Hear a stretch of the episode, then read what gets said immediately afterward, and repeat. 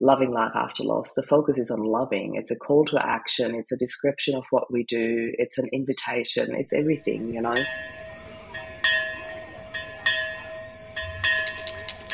We'll work for podcast. We'll work for podcast.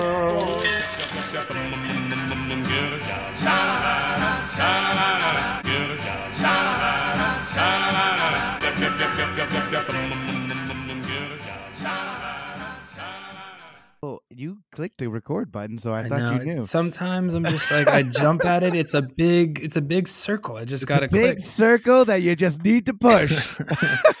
you know, welcome to uh Will Work for Podcast, the podcast that's about finding fit, alignment, and purpose in the workplace.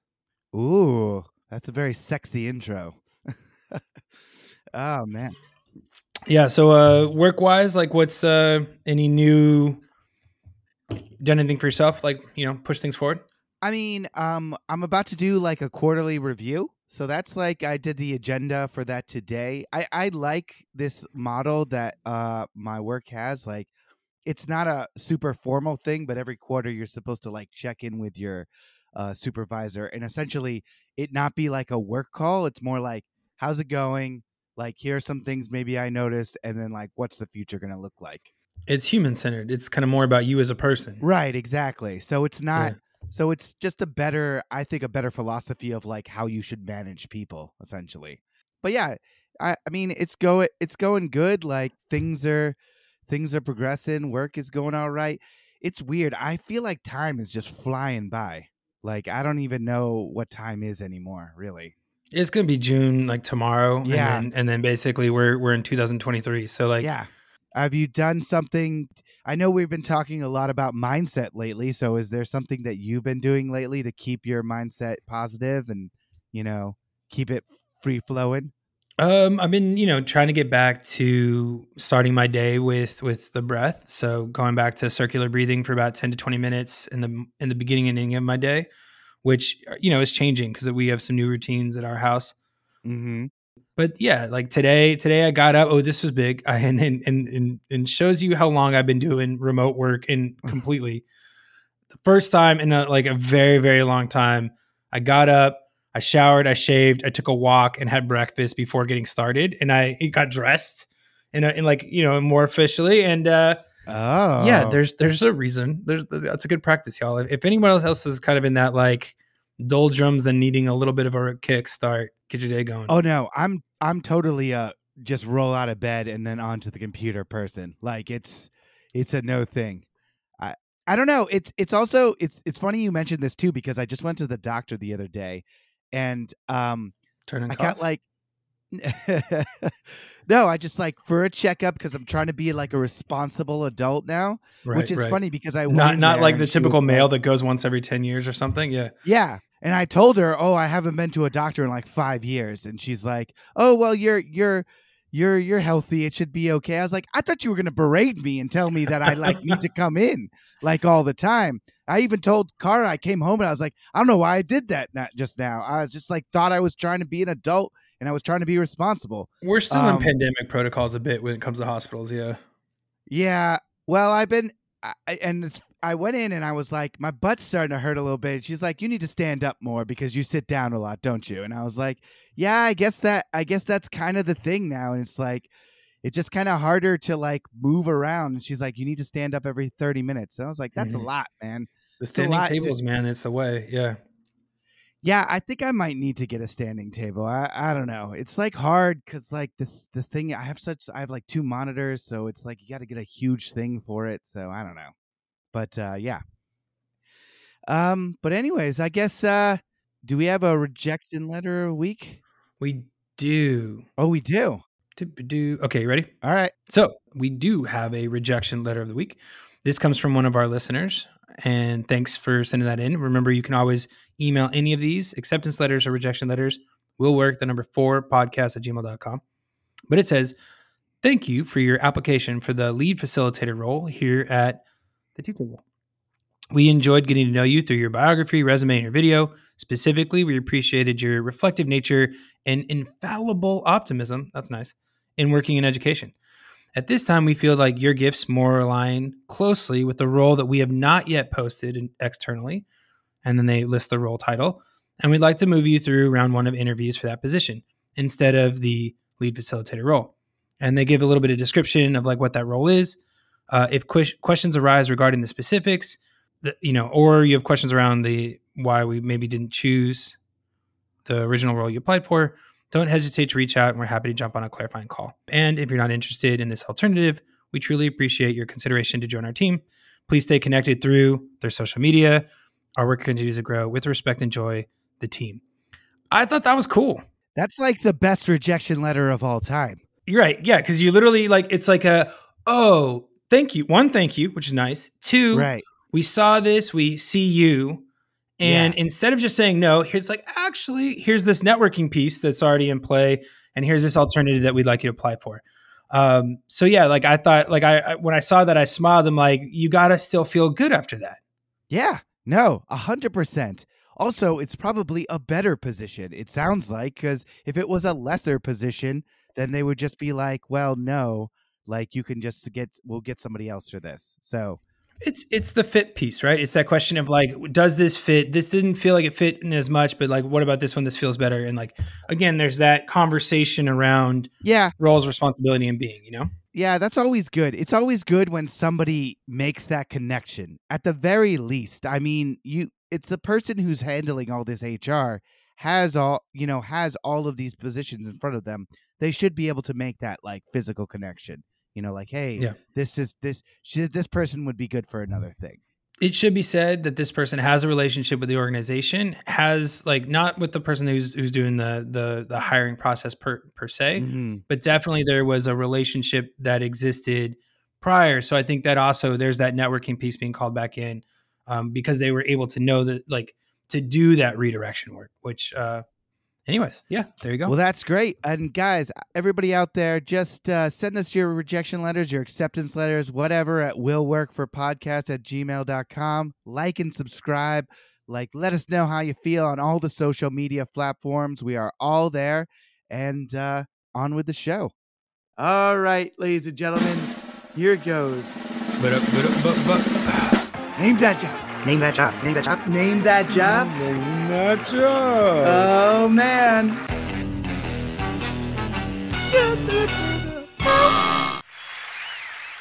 So this week we're joined by Marie Alessi, who supports people in all stages of grief. She's an author and founder of the movement Loving Life After Loss. She's hosting, and, how how do you pronounce actually the the name of your podcast? Uh, the podcast is Loving Life After Loss as well. But oh, uh, it's just an abbreviation L L A L. Yeah, so Loving yeah, Life yeah, After exactly. Loss. That's my fault. I thought maybe it was like Lol. I don't know. la, So that's on me. And a coach for those wanting to uh, detach from grief and connect with their true purpose. And that's a little bit what we'll talk about today. So Marie, thank you for being on with us. oh, thanks so much for having me. How do you kind of define your career? I know you mentioned in some of your things that you, like grief counseling seems to be separate from what you do, but Mm. but yeah, can you tell us a little bit about um, this movement that you're building and, and, and how you got into it? Yeah, absolutely. So I I actually my my background way back is advertising and when I started a family I decided to leave that um, because I've never seen anybody successfully combine a career in advertising and having a family. And I literally stumbled into the world of self development and started my own coaching business. I was always very focused on mindset. That was my main thing. I love, you know, shifting people's minds and helping them have different perspectives about things. So it was always about the personal growth to achieve business growth. And seven and a half years into it, my husband went on a business trip and never came back. So that really completely threw me off track, as you can imagine, and I closed down the business. How I started this movement was because of my background. I just knew how to handle things differently, and that came in so handy. Like, I knew instantly I wanted to create the happiest life possible for me and the boys. Our boys were only 10 and 8, you know, like losing their dad at such a young age. I, I just it really that that was the one thing that really pierced right through my heart like i had to deal with my own grief obviously but seeing them lose their dad so early that that was the hardest part so they were my absolute driver from day dot i knew that i wanted to offer them a life that they will love and that's that's how it all started. So that was basically the seed that planted everything. You know that that huge adversity in our lives that I knew that was the starting point and not the end. Is, is that kind of one of those where you're you're trying to? I, I guess my question is like, why would you choose then to like be in this grief space? Like, does that does that make it that so that you're still living into that on a daily, or or have like is it more of like you've gone through that process and so you're trying to show others? I'm just curious, like Mm. how you chose that.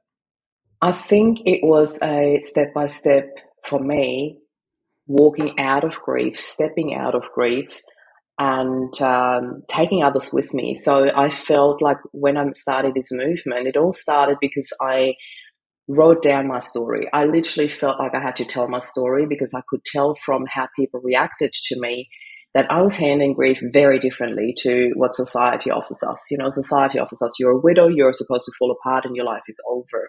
And I knew that I would not fit that stereotype, you know, like I love life and Rob and I loved life together. So that would not change after he passed. I knew that this was like keeping his legacy alive as well. Our whole life was about love and connection. So I knew that had to be carried on.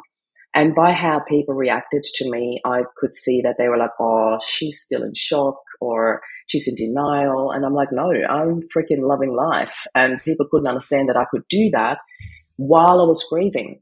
But with me focusing on healing, on happiness, on hope, on creating something different, the grief was something that happened along the way.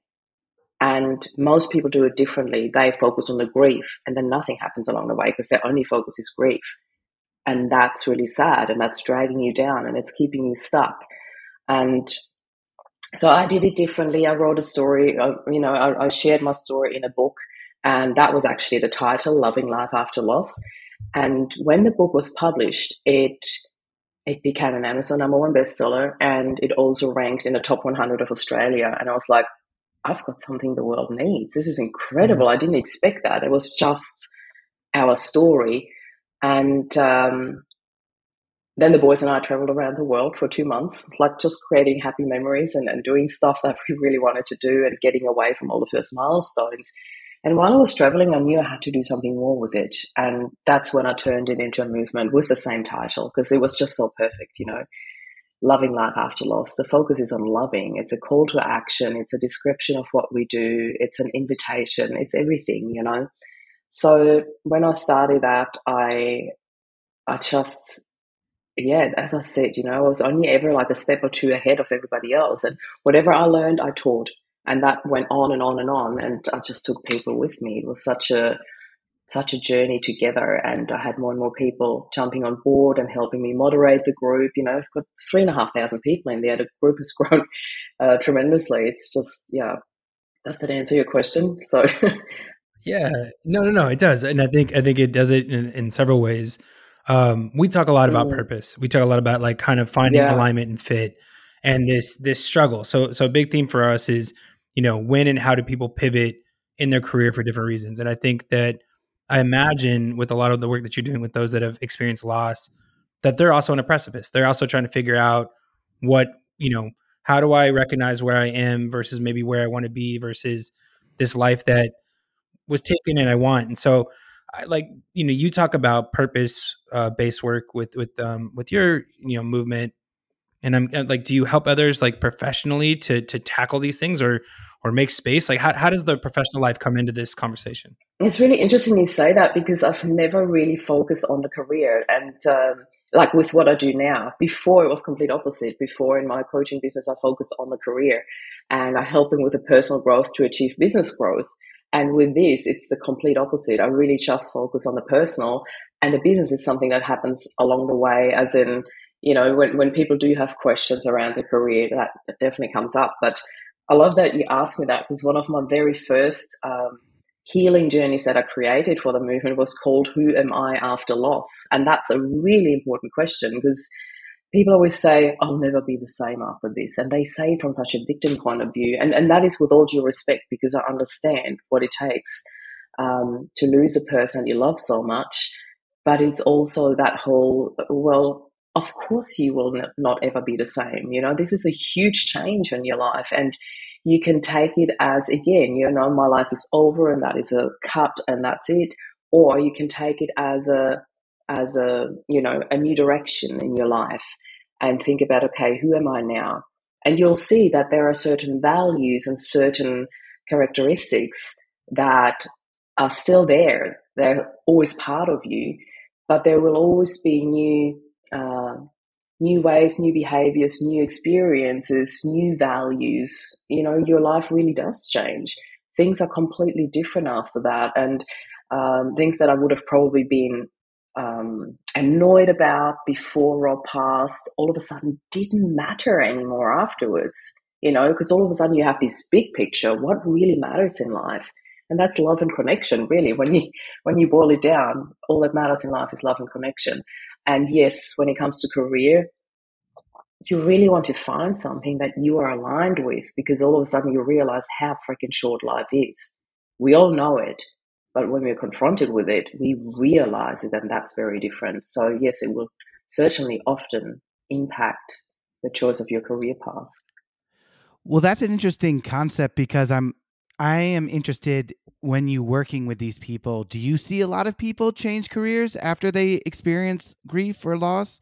Like, what is? I know you don't probably have statistics or what it the exact numbers, but like, do you feel like a lot of people say whatever? Like, I'm going to go on another career path, or what is usually your experience with your with your clientele? It's interesting because when, when I hear you ask that question, you would think that a lot more people will change it, but I have not experienced that. In the work that I do, I see a lot of personal changes, like a lot of, like, as in, you know, often it starts with little things, and I'm putting that on a huge quotation marks, like completely uh, revamping your house or choosing different colors for your house or even moving, having to, sometimes it's having to, and sometimes it's choosing to uh, sell your house or downsize. Um, but in terms of career, I actually have not noticed a lot of changes, which is interesting because it really does change us. And uh, that can mean two different things. One, people were already very aligned and happy before.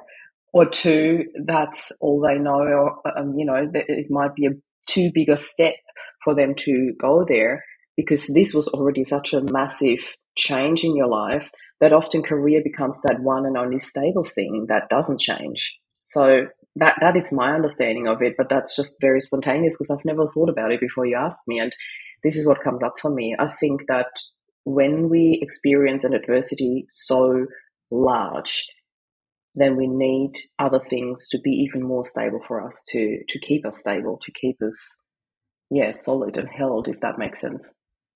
Yeah, and I think what I also hear part of that stability, I think, is is the community that you're in, your professional community. Hopefully, if you have one in these things, and that's another aspect that you can be using to keep some regularity in a time that is kind of tumultuous. And then even in like your work, like I guess I guess this, I feel like community ends up being a big part of it, and I'm I'm curious, like what what are then some of these practices and steps that you encourage when we're talking about loving loving life? Yeah. So for me, it's often the beginning that people really struggle with. You know, how do you even start? Where do you start? How do you get out of this? You know, all you experience is immense pain or sadness or all of the above, you know. So it, it, it usually starts with rather negative emotions, shock, you know, um, fear often. And, uh, you know, there's all this negativity that you experience that it takes one tiny little shift for you to actually step out of that and start seeing uh, different things and start shifting your perspective. That is a huge part of everything I do is shifting perspectives. And I um, I often play a game. If you don't mind, I, will just quickly share that because it's a very very quick one, and it's something that everyone listening to this can either use themselves or pass on to somebody who's experiencing that. So I call it the color orange. It's a game that I get people to play that really don't know where to start and that really feel stuck.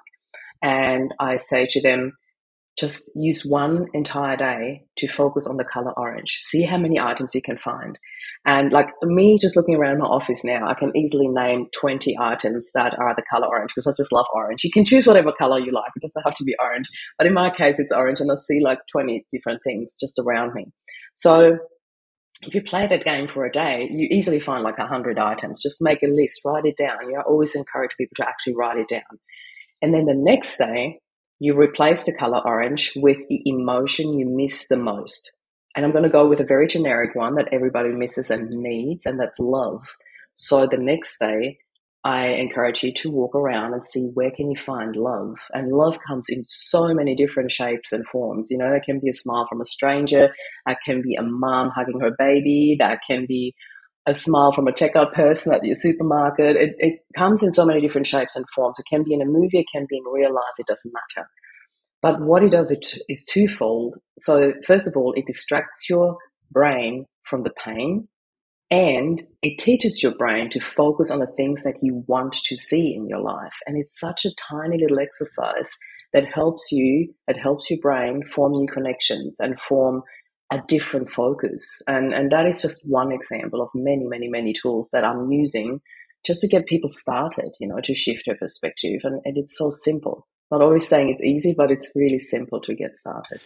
That's really interesting because I know that you deal with these individuals that are have experienced like immense grief and immense uh, sadness in their lives and you talked about adversary before uh, uh or adversity before and i think a lot of our listeners you know we deal with like grief sometimes as like you get rejected from a job or you get rejected from like uh, something like there's just or you don't have enough money to buy something. And so i think it's those little steps that help you like move forward in your life because i know we're not dealing on like a large scale but i'm i'm interested the clientele too that you're dealing with have these like adversities moving forward like you're never not going to have like little bits of grief in your life. So like are the what are other techniques that you help like get over those kind of circumstances as well? Yeah. So i always encourage people to come and join our group because for me the number one thing is to have other people around you who know what you're talking about Often you talk to your friends and family, and they're very close to you and they want to help, but they don't really understand what you're going through. They're on the outside perspective. They will never really get it unless they have experienced it. And even when you say, like, for example, my um, my in-laws, I absolutely love and adore them. I'm very, very lucky that I've got a close relationship with my in-laws. Yet their grief is different to mine. They have lost a son, I have lost a husband and the father to my two boys. So that already is a very different perspective. Their background is like my mother-in-law comes from Mauritius, my father-in-law from uh, from Italy. In Italy, you would I would still be wearing black for the next ten years and not even look at another man. And I'm not even making this about a new relationship or not, but I'm just saying, you know, they've got a very different cultural background to me. And even despite my cultural background, I come from Austria, and and you know, people also grieve for a really long time and really deeply, and you know, like as bad as you can get. And I'm like, I'm not built like that. My focus is joy. And when Rob and I had talks about this, you know, like years ago, when he would come home from work and he would hear about an accident or something, and you, you have these conversations as a couple. What would happen if?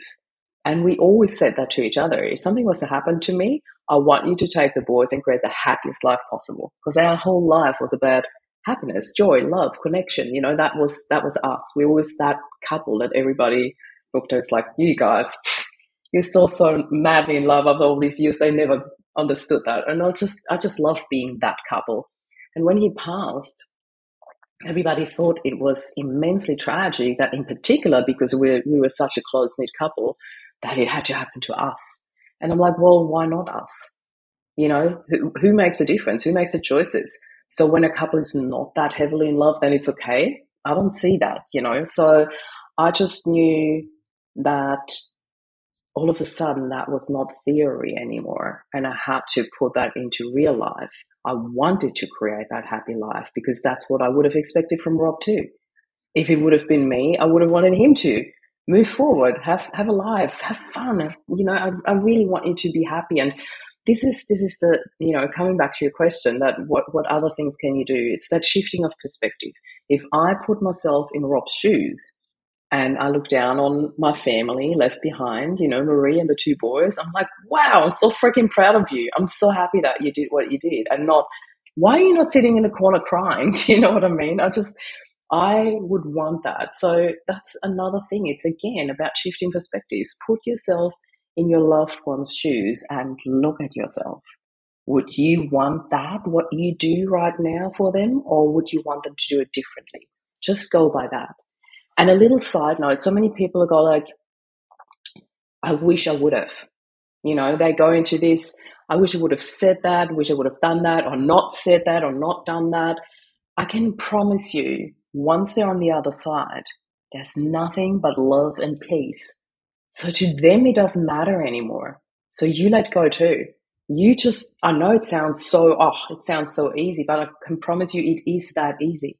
Once they pass over, there's nothing but love and peace. That's my belief, and I understand everybody's got different beliefs of what happens after after death. But I know for a fact that Rob is at peace and that there is nothing but love, and um, it is just us who are holding on to stuff that doesn't make any sense. You know, it doesn't change anything anymore. It's it's literally you may as well put your focus on living a happy life because that's going to honor them so much more. Yeah, I can I can appreciate that. I I know for a long time after my father passed, like I would ruminate on the uh on the phone call that I didn't pick up, right? And like yeah. you just never get that opportunity and those things can like but you're right, that doesn't have anything to do with him and his experience and where he is and yeah. Um and that took a little bit of time, but mm. uh I I really like this idea of culture and I am curious since you have a global movement and you are talking to people from so many different aspects uh, of their grief and of, of, like where they're at probably in their life like biologically you know whatever's going on. Like how how do you address some of those cultural differences or or even start to help people Im- invite the idea of creating distance maybe if they're coming from a more conservative or or kind of you know um, heavier concept yeah. of, of, of grief and loss? Yeah, uh, that's a really great question. I love that you asked me that because yes, there is there are so many different cultures and religions and and different forms of faith out there. So two two ways to answer the question. First of all, I've got a very strict rule. Like I've got a few rules in my group, and I think they're really important to keep that um, community safe. And also keep it a safe space to be able to say and share anything and everything you want. And that is that no one is to make any comments about religion or you know people can share whatever they want but i don't want anybody to go and start a discussion about religion where it becomes nasty if that makes sense or, where it becomes judgmental let me put it that way so that needs to be a really really open and free space and I also make sure that I don't make it about religion. People can share whatever they want. And I know that a lot of people talk about God and their faith and uh, Catholic or Christian background, and and that is okay. I always say live and let live. You know, I don't want any judgment about where you stand. And the second part is that I had to learn to speak freely about my own without pushing it onto anyone. This is my belief. This is my faith. This is my spirituality. And my belief is very simple. And, and it took me a long time to actually say it out loud. And now I completely live and breathe it. That Rob and I had a soul contract. That's my absolute belief. And that contract was over. And in that contract, for Rob to pick that role, that was picked with so much love. I have no words for that for him to to literally take that go like, you know what, okay, my life will be over by 45, but you will then live on and you will create this movement that will impact thousands of people around the globe that you enable them and guide them in their healing journey. This, like when you see that from an outside perspective, from the bigger picture and say, okay, there were two souls who picked these contracts, there is an incredible amount of love and selflessness in it. And I just bow to Rob for having chosen that part. And once I realized that, I was at peace with it. I really was at peace. That was a huge chunk of my healing to understand that. And I loved him even more so for that. I was like, oh my God, how much must you have loved me to choose that part? You know, it's incredible. It's beautiful and not, oh, my life is over. No, no, no, no. You chose that part, so you can choose that part. So you freaking go and do it and step up and share that to the world. So yeah, that's really. Int- uh, I mean, this is very eh, soothing talk hearing you talking about how you're able to express your love to your husband and like how how all of this helped you deal with all of this. And I'm really interested about you. I'm really interested in what characteristics that you feel you have that make you a great grief grief counselor. Like how how do you feel that you've come to understand this work better and like you facilitate it better because of the, some of the as- aspects of yourself? I, I, just have to say, just for the record, a little disclaimer: I'm not a grief counselor. I'm a grief coach, and I have to say that because there might be a lot of counselors listening, going like, "Hold on, she's not a counselor." Uh, no, my background is coaching, and I think what makes me a great facilitator and a great guide in in all of this is that I've lived and breathed through it, and I am a shining example of using my own tools and really, like you know, often uh, coaches or or even counselors get taught something, but don't really use it in their own life. And I've used it, I've come through it. I really feel that I am at peace with where I'm at. And every growth journey always brings these new levels and new layers. And I'm still working through a lot of those layers. That's part of growth, you know. Only two, three days ago, I had a session um, with my coach, and he reached out to me afterwards and said, you are freaking amazing. What you've just done. Like we we had to present our work that we did you know and i presented about february and i published my second book in february which is happy healing. And i've done my first tedx talk in february which is redefining our image of a widow. And i thought i've been sick you know and i've been doing nothing and then when i looked at what i've done i'm like you've done so much marie and he reached out to me and said how amazing he thinks i was and i burst into tears it really touched me you know because I realized this is part of what I'm missing. Rob was the one who would always go like, babe, I'm so freaking proud of you. This is amazing. I don't have that anymore. And to hear that, I realized how much I missed that. And he made me cry. And I was like, wow. So yes, there's there's still growth, there's still healing, there's still layers. Yet I've done the big chunk of it, you know, and that's that's why I think um, I'm now two to three to four to five steps ahead of everyone in terms of where I'm at with the journey. And that's why I find it really easy to hold space for people. I feel whatever I learn, I instantly put into a new journey, a new program. I've got healing journeys programs, retreats that I run. I just love it. I love working with people because I feel I've done the journey and it's so much easier for me to see it from the perspective where I'm at now, where they are at. So I find it easy to pick them up. Yeah, that's wonderful. Um, I could I could see for those that are seeking and and just you know stuck in some of those really difficult questions, um, the benefit of having someone to guide them through that process would be. Um, if anyone was curious about finding your work, whether it's the the book, the podcast, um, this group that you've spoken to, where can they find you?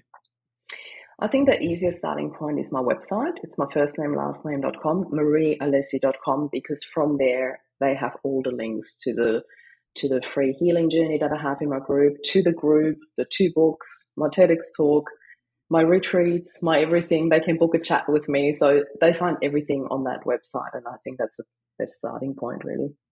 I think on that, we're just going to say thank you. We really appreciate such an early morning. I'm sure, like you know, we, we are glad that you started with us. So yeah, thank, thank you so much. so much. Oh, thank you so much for having me. Yeah. So, um, what was your takeaway? I thought it was interesting to hear how her through her experience that that people don't usually change careers, and I think, like she said, it's you would think it's the opposite, but it's actually not because you want things to stay the same, at least for something in your life, right? You need, you want to have some sort of control. So yeah, I thought that was yeah, and I, I, guess I found that I found that surprising because in my mind, and maybe that just speaks to you know aspects of my own life, but I would have thought the catharsis would have maybe opened that opportunity just because of so many people we've talked to who've done other type of alignment work or purpose work or like connecting with self where all of a sudden they're like, you know, to the to the point of a carpe diem right. or you know whatever, right? Like, okay, great, I'm going to go like you know, I don't know. Did you ever see the uh, the Secret Life of Walter Mitty as an example? Now, granted, there's no grief in that. I don't know. Y'all go. It's a nice little Ben Stiller flick. Um, but you know, like he goes like travels the world and gets the end of it and whatever. It's this thing. But uh, I, I guess I was expecting that as part of this story, and I think right. it Yeah, I think I think for most people in in the more practical alignment, you know, isn't necessarily to just leave everything. It's more about like reestablishing myself in this new reality. Yeah.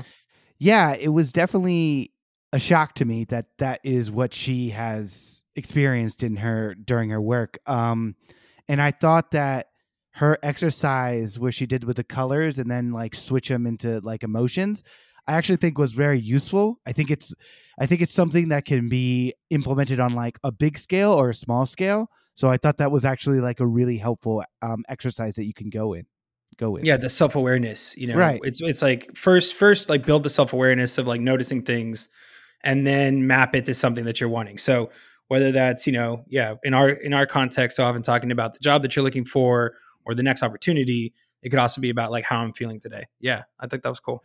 Right. cool. It could be like, okay, you got rejected from the job, but a little like happiness could be somebody replied to you, or there was like a little thing that I can like identify as a part of my overall happiness scheme. So yeah, it was a it was a very useful thing, and her story was beautiful. I, or like just the way that she told it and how she was resilient from it. I was just in awe of her most of the time while we were talking to her. So Yeah, she holds space for herself and she holds space for others simultaneously in a really really beautiful way. Totally. Yeah. And we hope that, you know what, we have all holding space for you out there. And we hope that this was helpful and that you can use some of these exercises and that you'll, you know, remember that all the happiness within your life. And until the next time, we'll be working for you.